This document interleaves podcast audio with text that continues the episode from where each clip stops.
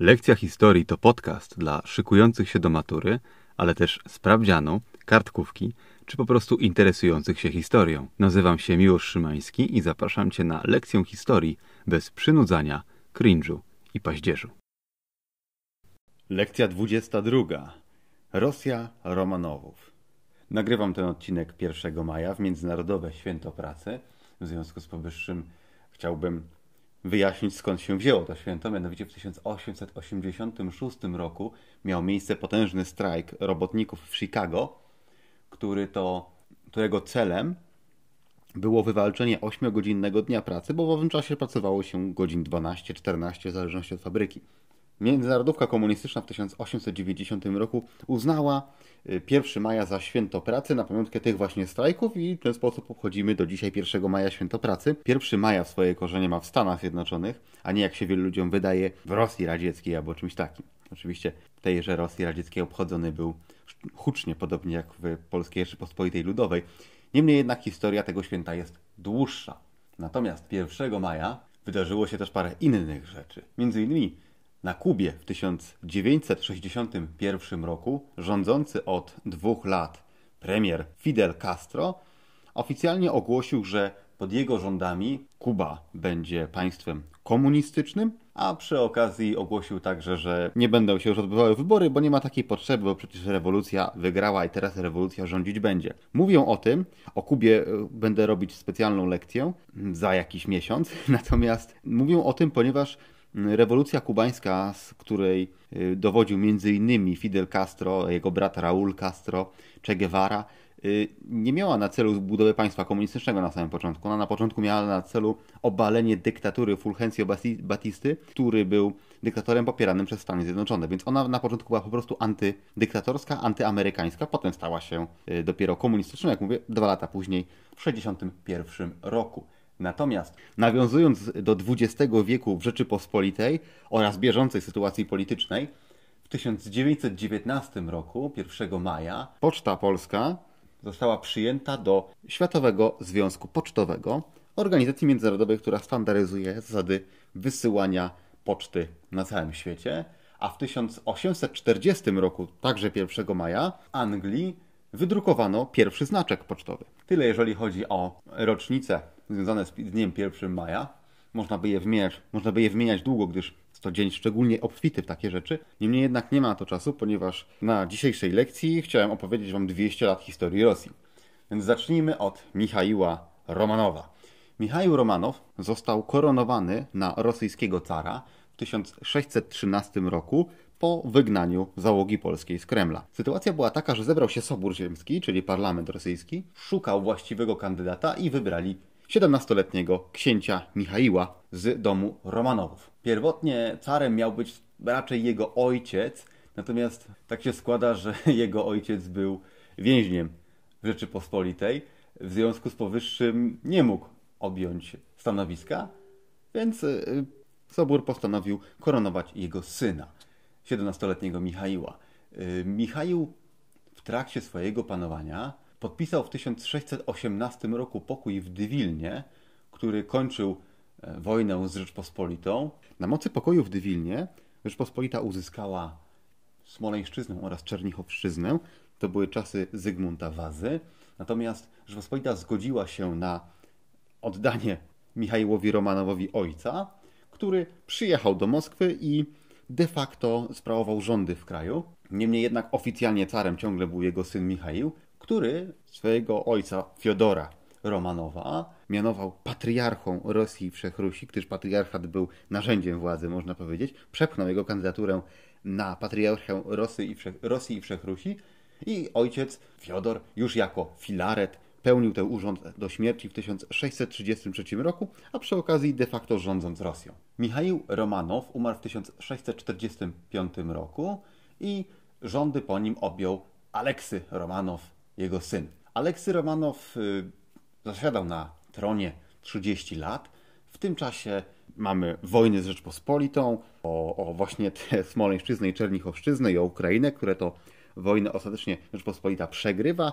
Jest y, rozejm w Andruszowie już 20 lat później e, pokój Grzymułtowskiego, na mocy którego Rosja odzyskuje Smoleńszczyznę, Czernichowszczyznę, prawobrzeżną Ukrainę z Kijowem i tam, wiadomo, mówiłem o tym na poprzedniej lekcji i generalnie tyle, bym chciał powiedzieć o Aleksym Romanowie. Natomiast ciekawie się robi, jak zacznę opowiadać o jego dzieciach. Aleksy Romanow dorobił się trzech synów, którzy zasiadali na carskim tronie. Był, byli to kolejno Fiodor, Iwan i Piotr.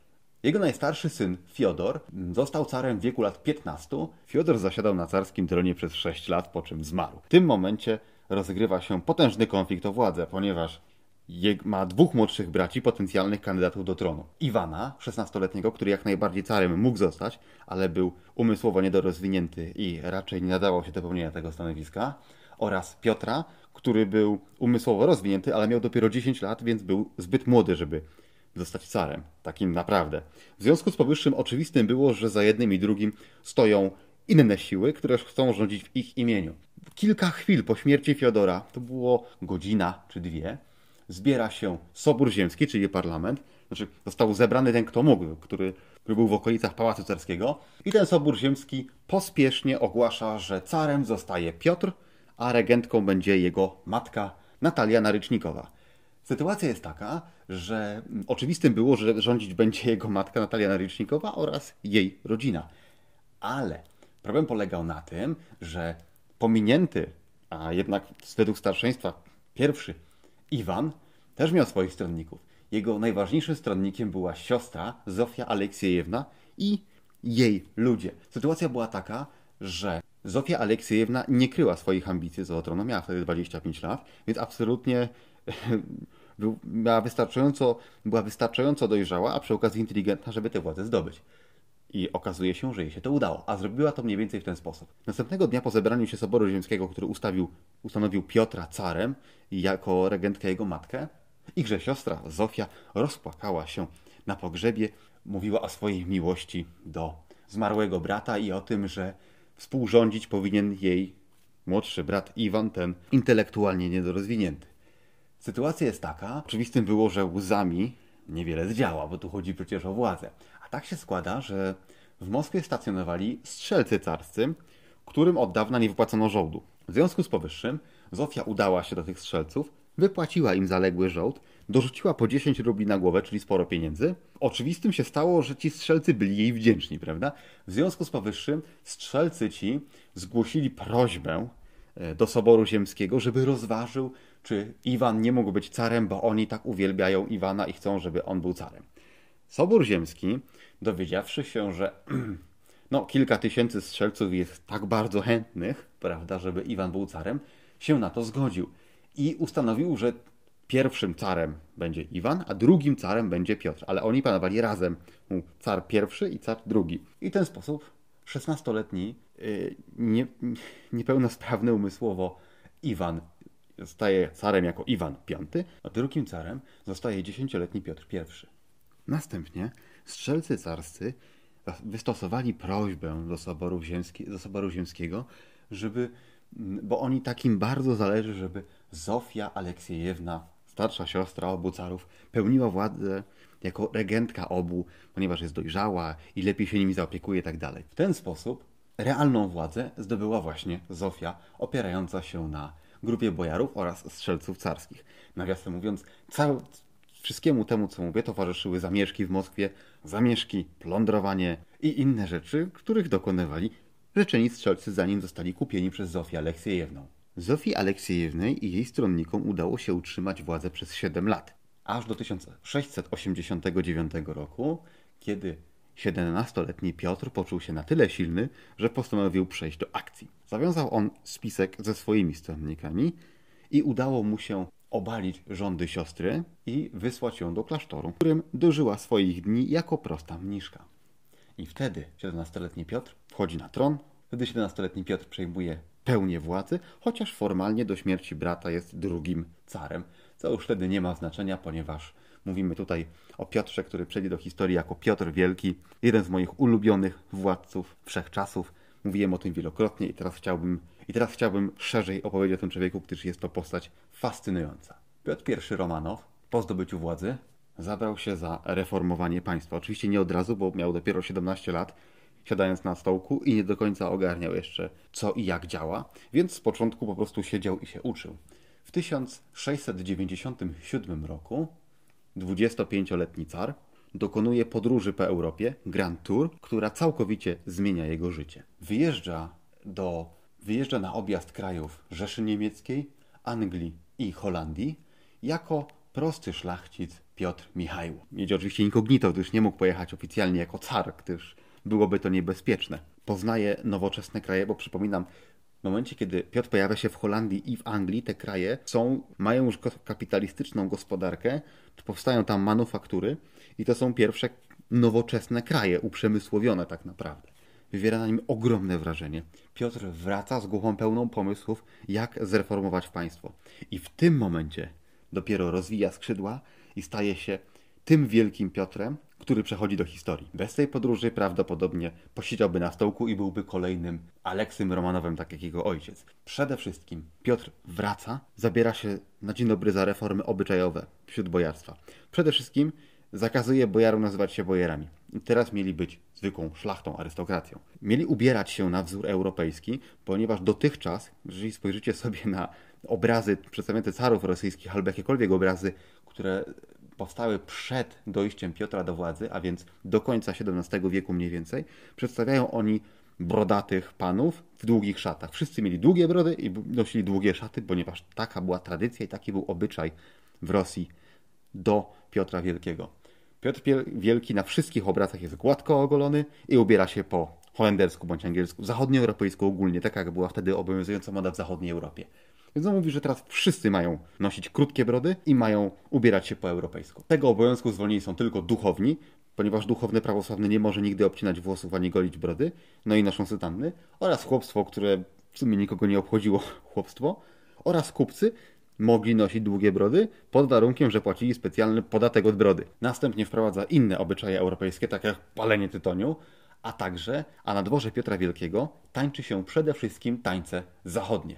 Następnie na wzór pruski postanawia wprowadzić pobór do armii, która jest stałą armią, a nie zbieraniną szlachty, która się akurat stawi na wezwanie króla, jak to było w owym czasie Rzeczypospolitej. Zakłada szkołę kadetów, w której będą szkoleni oficerowie i postanawia, że Rosja musi mieć flotę i artylerię, tak jak nowoczesne zachodnie armie, a nie zbieraninę panów, którzy się stawią albo nie stawią, pójdą na wojnę albo nie pójdą. Powoduje to, że powoduje to gwałtowną, gwałtowne unowocześnienie rosyjskiej armii, a w konsekwencji znaczące zwiększenie jej potencjału. Ze szkodą dla Rzeczypospolitej oczywiście, ale także dla Szwecji, która przegrywa wojnę z Rosją, Wielką Wojnę Północną 1700-1721. Piotr był tak pewien, że wygra tę wojnę ostatecznie, że w 1703 roku, jak tylko Szwecja weszła do Rzeczypospolitej, jak tylko szwedzka armia weszła do Rzeczypospolitej, rozkazał u ujścia rzeki Newy zbudować twierdzę Pietropawłowską, wokół której wyrosło miasto, Piotrogród, w którym, do którego w 1712 roku Piotr przenosi stolicę państwa rosyjskiego, a przypominam, wojna trwała jeszcze 9 lat. On już wiedział, że tę wojnę wygrał. Co najważniejsze, według obowiązującego wtedy prawa międzynarodowego i zawartych traktatów i tak dalej, to, to była ciągle szwedzka ziemia. Ona stała się oficjalnie ziemią rosyjską dopiero w 1721 roku, kiedy od 9 lat tam już była stolica Rosji. Podczas budowy miasta i, i twierdzy Piotr zamierzał jej doglądać osobiście, Więcej, żeby dodać animuszu pracującym tam ludziom, z początku byli to żołnierze przede wszystkim, osobiście piłował drzewa, kopał rowy, żeby pokazać, że car też pracuje. Mieszkał w prostym domu z Bali, postawionym opodal placu budowy, zrzekł się wszystkich wygód dworskich i doglądał budowy, żeby postępowała jak najszybciej, gdyż Rosja na gwałt potrzebowała mieć wyjście na morze. Już w 1697 roku armia rosyjska pod wodzą cara Piotra zdobyła miasto Azow. Azow znajduje się u ujścia Donu do Morza Azowskiego. Było to na skutek wygranej wojny z Turcją. Niemniej jednak port w Azowie był Rosji potrzebny, ale ciągle było to wyjście tylko na Morze Czarne, a Morze Czarne uchodzi do Morza Śródziemnego przez Stambuł, który oczywiście kontrolowany był przez Turcję. Więc Rosja potrzebowała prawdziwego, porządnego portu z wyjściem na Wszechocean i czymś takim stać się miał Piotrogród, co też się udało. Gdyż Wcześniej głównym portem Rosji był Archangelsk, ale on znajduje się daleko, daleko na północy i mało jakie statki handlowe tam w ogóle przybywały. A port na Bałtyku miał otworzyć Rosji drzwi do Europy i Piotr postanowił te drzwi sobie wyrąbać. Budowa postępowała bardzo szybko, bo pierwsza powstała twierdza Pietropawłowska, obok twierdzy wyrósł port i stocznia wojenna, gdyż Piotr miał obsesję na punkcie budowy floty rosyjskiej. Obok stoczni powstało miasto, w którym w początku mieli mieszkać jej pracownicy, a potem szybko, szybko rosło, ponieważ Piotr przeznaczał wszystkie fundusze, jakie Rosja miała, na jak najszybszą rozbudowę armii i rozbudowę nowej stolicy. Szacuje się, że na te, na, te dwie, na te dwa cele w owym czasie Rosja wydawała nawet 90% budżetu, wyobraźcie sobie. Niemniej jednak wola cara Piotra była nieskruszona, a tym bardziej on mógł być niezwykle imponującą postacią nie tylko jeżeli chodzi o jego poziom wykształcenia, no to, że był bywały i, i że był niezwykle inteligentnym człowiekiem, ale po prostu facet miał ponad 2 metry wzrostu i samym sobą już budził res. Poza tym Piotr wprowadził podział, nowy podział administracyjny kraju na gubernie, prowincje i dystrykty. Miasta dostały magistraty z burmistrzami do lepszego zarządzania, bo wcześniej w Rosji podział terytorialny był nie do końca jasny. Rosja się na jakieś księstwa, na jakieś ziemie lokalnych, prawda, znaczniejszych rodów, a on wprowadził odgórnie, że najważniejsze jest państwo, władca absolutny w tym państwie, samodzierżawca z rosyjskiego, który ma rządzić i on rządzi krajem podzielonym na sensownego rozmiaru gubernie, które dzielą się na sensownego rozmiaru prowincje i dystrykty, którymi, które w sposób jasny i klarowny mają być zarządzane. Dla wprowadzenia podobnej jasności i klarowności wśród urzędników państwowych, którzy odpowiadali przecież przed carem, prowadził tabelę 14 rang z rosyjskiego czynów, stąd urzędników rosyjskich nazywa się czynownikami. Rangi te były, miały, były ujednolicone dla służby wojskowej, służby publicznej i ustalały, od której rangi dany czynownik miał szansę na uzyskanie, znaczy od której rangi czynownik uzyskiwał szlachectwo, a od której rangi uzyskiwał dziedziczne szlachectwo, od której rangi można było dostąpić audiencji u cara. Od czwartej, nawiasem mówiąc. Pierwsza, druga, trzecia, czwarta ranga miały prawo audiencji u cara. Prowadził tak zwany senat zarządzający, albo senat rządzący, a więc rząd, który nadzorował pracę całej administracji. Było to po prostu kopernikańskich rozmiarów przewrót w Rosji, które do tej pory urzędy były, na urzędy mianowana była szlachta, podobnie jak w Polsce. Wojewodami zostawali lokalni, możni po prostu, y, którzy byli przy okazji starostami pięciu powiatów i jeszcze pisarzami albo hetmanami wielkimi, koronnymi i tak dalej. Piotr z tym zerwał i wprowadził nowoczesny sposób zarządzania armią, nowoczesny sposób zarządzania urzędnikami. W tym samym czasie Rzeczypospolitej za króla Sasa jest pi popuszczaj pasa, prawda? Poza tym car Piotr założył Akademię Nauk, rozkazał żeby cerkwia była elementem państwa, nie była obok niego, cerkwia była zarządzana przez cara. Na to wszystko postanowił wprowadzić nowy alfabet, bo do tej pory Rosja używała cyrylicy, którą opracował jeszcze święty Cyryl w IX wieku. Piotr polecił unowocześnienie tego alfabetu i tak powstał alfabet, który nazywa się grażdanką, który obowiązywał w Rosji do reformy w 1905 roku. Co ważne, w tej grażdance w 1708 roku pierwszą książkę, którą wydano e, w grażdance, był podręcznik do geometrii, gdyż car Piotr fascynował się naukami technicznymi. Następnie wprowadził kalendarz juliański w miejsce kalendarza bizantyjskiego, co miało być jakby zerwaniem z tą średniowieczną przeszłością, prawda? I wprowadził podatek pogłówny, to znaczy płacony od człowieka, który był głównym źródłem dochodu do skarbu państwa rosyjskiego. Wreszcie w 1721 roku, czyli po 32 latach na tronie rosyjskim, kiedy podpisano pokój w Nisztat, tego samego dnia Piotr mianował się cesarzem Wszechrusi, imperatorem. I od tamtego dnia wszyscy kolejni władcy Rosji mianują się imperatorami Rosji i Wszechrusi. A jakby tego było mało, Piotr walczył także z Persją. Wyobraźcie sobie, z Persją. Podbił południową wybrzeże Morza Kaspijskiego na skutek wojny z Persją, którą Rosjanom walczyć było trudno, gdyż klimat tam, że tak powiem, nie sprzyja. Ogółem Piotr, słusznie zwany Wielki, kompletnie zaorał mentalność szlachty rosyjskiej i postanowił siłą po prostu chwycić ją za pysk i skierować na zachód. Zrobił to poprzez zmieniając, zmieniając mnóstwo dziedzin życia w państwie rosyjskim. Przy okazji to właśnie za jego panowania zawodowa armia rosyjska urosła do niemalże 100 tysięcy ludzi i już wtedy było wiadomo, że Rzeczpospolita się nie uratuje. Nawiasem mówiąc, gdyby Piotr Wielki został królem Rzeczypospolitej, albo gdyby urodził się w Polsce i został wybrany królem Rzeczypospolitej, jest spora szansa, że nie musiałbym nagrywać pojutrze 3 maja lekcji o rozbierach Rzeczypospolitej. Piotr Wielki dorobił się 13 dzieci, w tym ośmiu synów. Niestety żaden z jego synów go nie przeżył. Wszyscy umarli przed nim. Jeden tylko jego syn dożył do wieku dorosłego. Był to Aleksy. Aleksy dorobił się nawet syna. Dorobił się nawet syna Piotra, który, który będzie carem pewnego dnia. Natomiast siedmiu pozostałych synów Piotra Wielkiego umarło w wieku dziecięcym. Dlatego też na łożu śmierci niemalże rozkazał, aby następcą jego została jego żona Katarzyna, która carycą była przez dwa lata do swojej śmierci w 1727 roku. Jej następcą został dwunastoletni podówczas Piotr II, czyli wnuk Piotra I, syn tego syna Aleksego. Piotr II oczywiście nie rządził, bo miał 12 lat, a panował tylko 3, gdyż zmarł w wieku lat 15. W jego imieniu rządzili oczywiście regenci i od Piotra II zaczyna się bardzo skomplikowana historia dziedziczenia tronu rosyjskiego. Wnuku Piotra I, Piotrze II, tron dziedziczy Anna, czyli siostra Iwana V, a więc tego, yy, tego niedorozwiniętego umysłowo, czyli brata Piotra. Czyli po wnuku Piotra Wielkiego tron dziedziczy bratanica Piotra Wielkiego.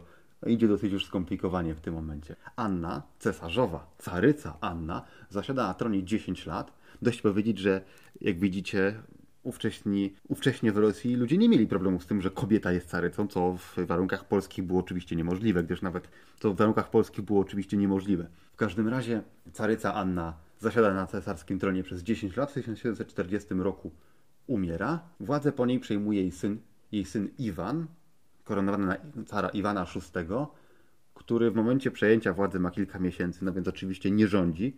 Po 15 miesiącach zostaje on wraz z rodziną aresztowany i nowym władcą zostaje Elżbieta, córka Piotra Wielkiego. To znaczy, jeszcze raz, po Piotrze Wielkim rządzi jego żona, potem jego wnuk, potem jego bratanica, a potem jego córka. Tak to mniej więcej leci. Caryca Elżbieta Piotrowna zasiada na cesarskim tronie przez 21 lat i podobnie jak jej ojciec otrzymuje Order Orła Białego. Gdyż to są już te czasy w Rzeczpospolitej, że Order Orła Białego się wysyła po prostu z urzędu w kopercie do Petersburga. Caryca Elżbieta wprowadziła zasadę, że szlachta może, jeżeli prowadziła zasadę, że jeżeli szlachcic ma problem z którymś z chłopów, to może go legalnie zesłać na Syberię. Rozpoczynając w ten sposób długą rosyjską tradycję wysyłania niewygodnych ludzi na Syberię. Elżbieta Piotrowna poleca także zbudować legendarny pałac zimowy, który wróci nam już niedługo na lekcji o rewolucji 1917 roku. Pałac zimowy był oczywiście główną rezydencją carów. Elżbieta Piotrowna, krótko po przejęciu władzy, chcąc niejako podbudować swoją pozycję, ogłasza, że jej następcą będzie Piotr, który jest synem Anny, czyli tej córki Iwana V. Ja wiem, że to się trochę komplikuje, nie? W razie Elżbieta Piotrowna Caryca tak postanawia i już. Piotr, który po śmierci Carycy Elżbiety, swojej ciotki można powiedzieć, koronuje się jako Piotr III, jest Niemcem, a konkretniej księciem Holsztynu. Oczywiście można powiedzieć, że tak, ale jego matka Anna Piotrowna była Rosjanką. Tak, ale Piotr urodził się i wychował w księstwie Holsztynu, gdyż jego ojciec był księciem Holsztynu. Holsztyn to jest ta część Niemiec przy granicy z Danią. Na wieść, że ma być następcą rosyjskiego tronu, wyjeżdża do Petersburga w 1742 roku w wieku 16 lat i tam uczy się rosyjskich obyczajów, rosyjskiego języka, y, ale uczy się słabo, ponieważ do końca życia będzie mówić po rosyjsku kiepsko. Ale nie jest to wielki problem, gdyż wtedy językiem ludzi wykształconych jest francuski, a na rosyjskim dworze dodatkowo niemiecki, gdyż jest strasznie dużo Niemców na rosyjskim dworze wśród rosyjskiej szlachty.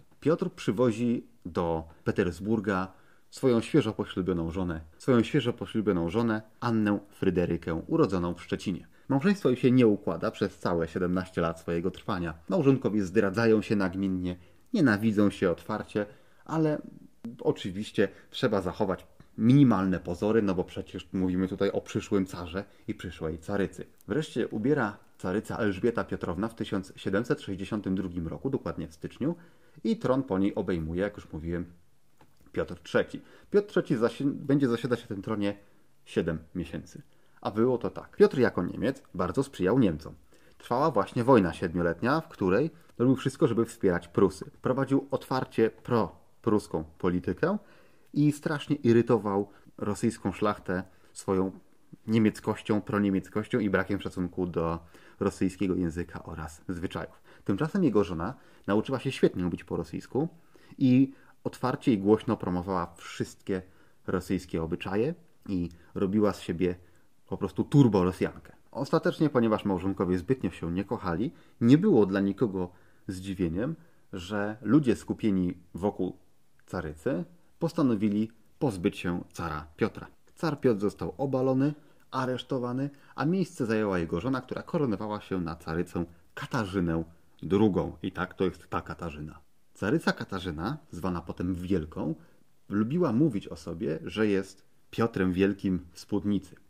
I można powiedzieć, że zarówno jej pan, czas panowania na rosyjskim tronie, czyli ponad 30 lat, a także poziom reform, jakie wprowadziła oraz szereg zwycięskich wojen, jak najbardziej uzasadnia takie twierdzenie. Katarzyna wjechała ostro, a potem było jeszcze ostrzej, gdyż w 1767 roku określiła e, ukazem ustrój panujący w Rosji, jak się mają ludzie zachowywać i de facto wprowadziła absolutyzm oświecony w Rosji. O absolutyzmie oświeconym więcej powiem jutro na lekcji poświęconej Prusom oraz Austrii. W każdym razie było to wtedy modne w Europie, mniej modne w Rzeczypospolitej, bo przypomnę, to są czasy Stanisława Augusta Poniatowskiego, o którym zaraz. W każdym razie Katarzyna oprócz tego, że rządziła żelazną ręką, miała wokół siebie skupionych zdolnych ludzi, część z nich przekonała do siebie swoimi wdziękami, prawda, gdyż romansowała zawzięcie, co wyśmiał Jacek Kaczmarski e, w piosence pod tytułem, pod tytułem Sen Katarzyny II. Serdecznie polecam Jacek Kaczmarski, Sen Katarzyny II. Miała bardzo wielu stron, stronników, którzy po prostu widzieli, że to jest niezwykle ambitna i zdolna kobieta, a przy okazji miała też przede wszystkim księcia Potiomkina i księcia Suworowa. Suworow był jednym z najgenialniejszych przywódców wojskowych w historii, gdyż nigdy nie przegrał żadnej bitwy jako dowódca. Sztuka ta udała się jedynie jeszcze Baikui, który był generałem chińskim, oraz y, węgierskiemu generałowi Palowi Kinji, zdaje się to czyta. To, są, to jest trzech dowódców wojskowych, no spośród jeszcze może kilku by się znalazło w historii świata, którzy nigdy nie przegrali żadnej wojny i o tych wojnach zaraz. W każdym razie Katarzyna oprócz prowadzenia żelaznej władzy Otworzyła także szkołę dla dziewcząt, kazała sekularyzować wszystkie dobra kościelne, które trafiły, wszystkie majątki kościelne trafiły na rzecz skarbu państwa, a chłopi na nich pracujący zostali uwłaszczeni, znaczy otrzymali ziemię, na której wcześniej pracowali jako chłopi pańszczyźniani. Jest to o tyle ważne, że przypomnę, w Rzeczypospolitej mniej więcej w tym samym czasie na 7 milionów chłopów milion pracował na dobrach kościelnych. Czyli w Rzeczypospolitej można powiedzieć, że z grubsza jedna siódma ziem należała do kościoła. E, w Rosji było podobnie, Katarzyna postanowiła to ukrócić. Natomiast jeżeli chodzi o chłopów, którzy pracowali na ziemiach szlacheckich, to tym Katarzyna postanowiła jednak dokręcić śrubę. A było to tak, że w 1773 roku, czyli po 11 latach panowania Katarzyny, podniósł się bunt chłopski, któremu przewodził Jemilion Pugacow. I teraz sytuacja jest taka, że on podawał się za cara Piotra, który został cudownie uratowany, czyli tego męża Katarzyny, gdyż, i gdyż chłopstwo upatrywało właśnie swojego ratunku w carach, ponieważ carowie mieli władzę tak? i by, mogli być przeciwwagą dla szlachty. Zjednał sobie niezwykle dużą liczbę chłopów na Uralu i w okolicach Powołża, wzniecił bunt, chłopi ci wchodzili do majątków szlacheckich, rabowali je, mordowali e, szlachtę, i ten bunt się napędzał i napędzał. Trwał łącznie 3 lata. Wreszcie po trzech latach udało się go, udało się ten bunt zgasić. Tymczasem Jemilion został aresztowany. Oczywiście został na nim wykonany wyrok śmierci, a Katarzyna wydała ukaz, na mocy którego chłopi w majątkach szlacheckich stracili praktycznie wszystkie prawa, jakie mieli. Stali się po prostu niewolnikami.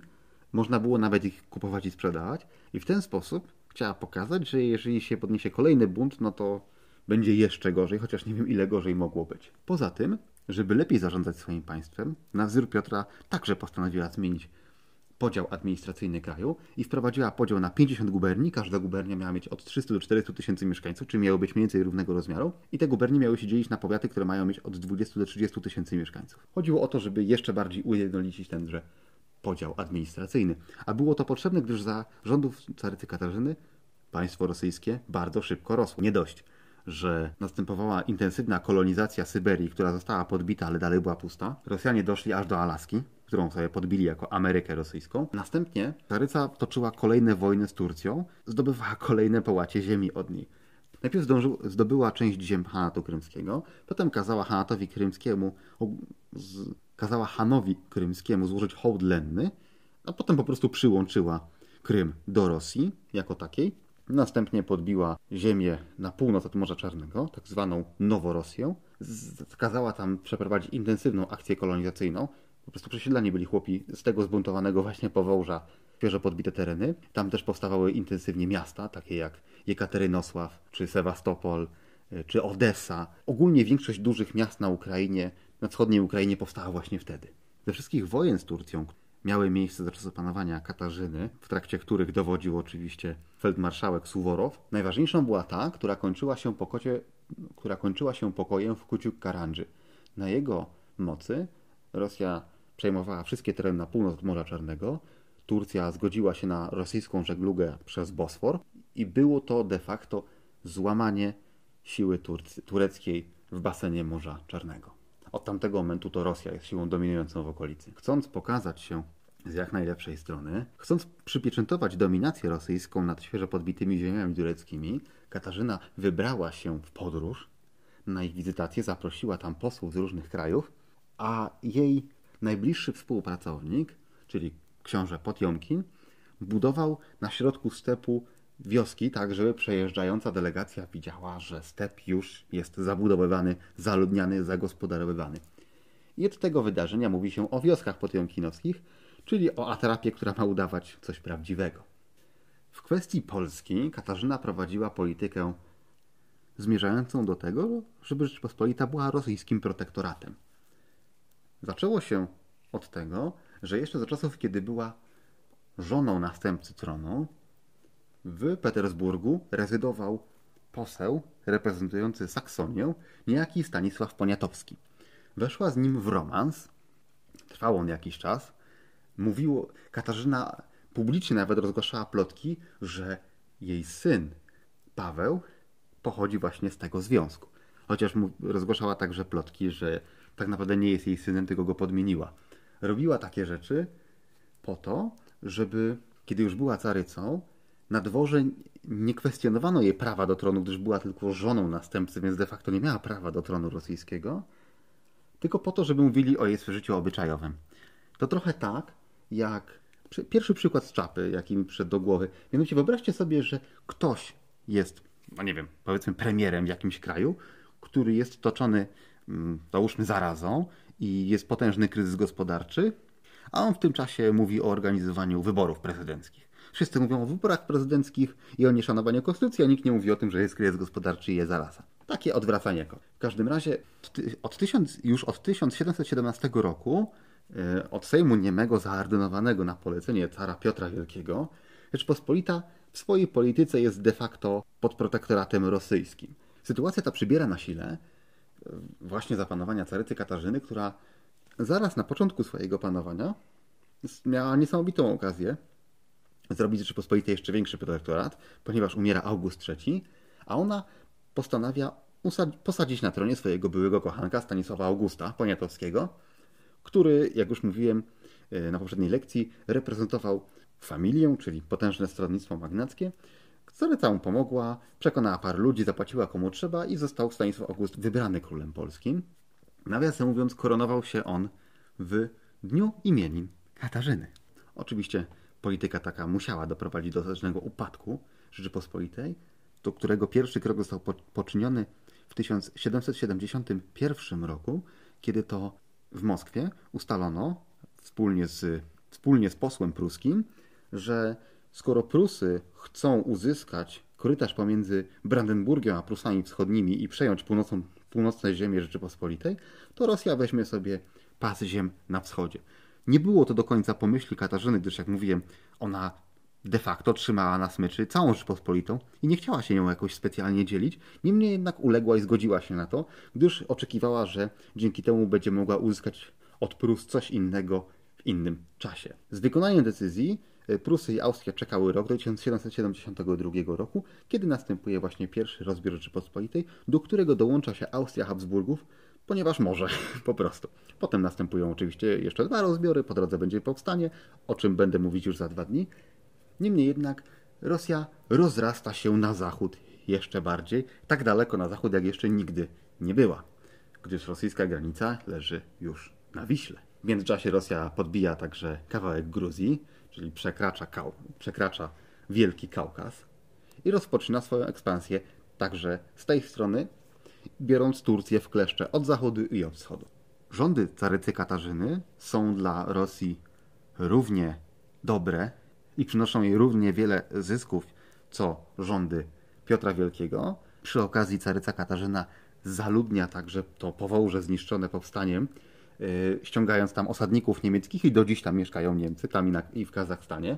Nawiasem mówiąc, gdybyście chcieli zobaczyć skąd dokładnie pochodzi caryca Katarzyna, to na ulicy Farnej w Szczecinie, vis-a-vis zamku, mieści się niepozorny budynek, w którym obecnie jest siedziba PZU, w którym to urodziła się caryca Katarzyna, a który to miałem przez 4 lata studiując w Szczecinie. Niemniej jednak w 1796 roku umiera Katarzyna w rok po śmierci Rzeczypospolitej i zostawia ten wielki kraj z potężną armią i świeżo posuniętymi na zachód granicami swojemu synowi Pawłowi. Paweł rządzi 5 lat, nie zdąży się narządzić niestety. Natomiast pierwsze co robi, to postanawia dopiec matce i poleca urządzić swojemu ojcu, czyli carowi Piotrowi III, ponowny pogrzeb z pełnym ceremoniałem i układa jego zwłoki obok matki. Co ważne, Paweł był wychowywany przez swoją babkę, czyli e, carycę Annę, której Katarzyna delikatnie mówiąc nie lubiła. Paweł rządzi, jak mówiłem, 5 lat, prowadzi politykę bardzo proniemiecką, na wzór swojego ojca, co budzi ogromny sprzeciw e, wśród możnych, wśród możnych w Petersburgu i postanawiają na niego uknąć spisek.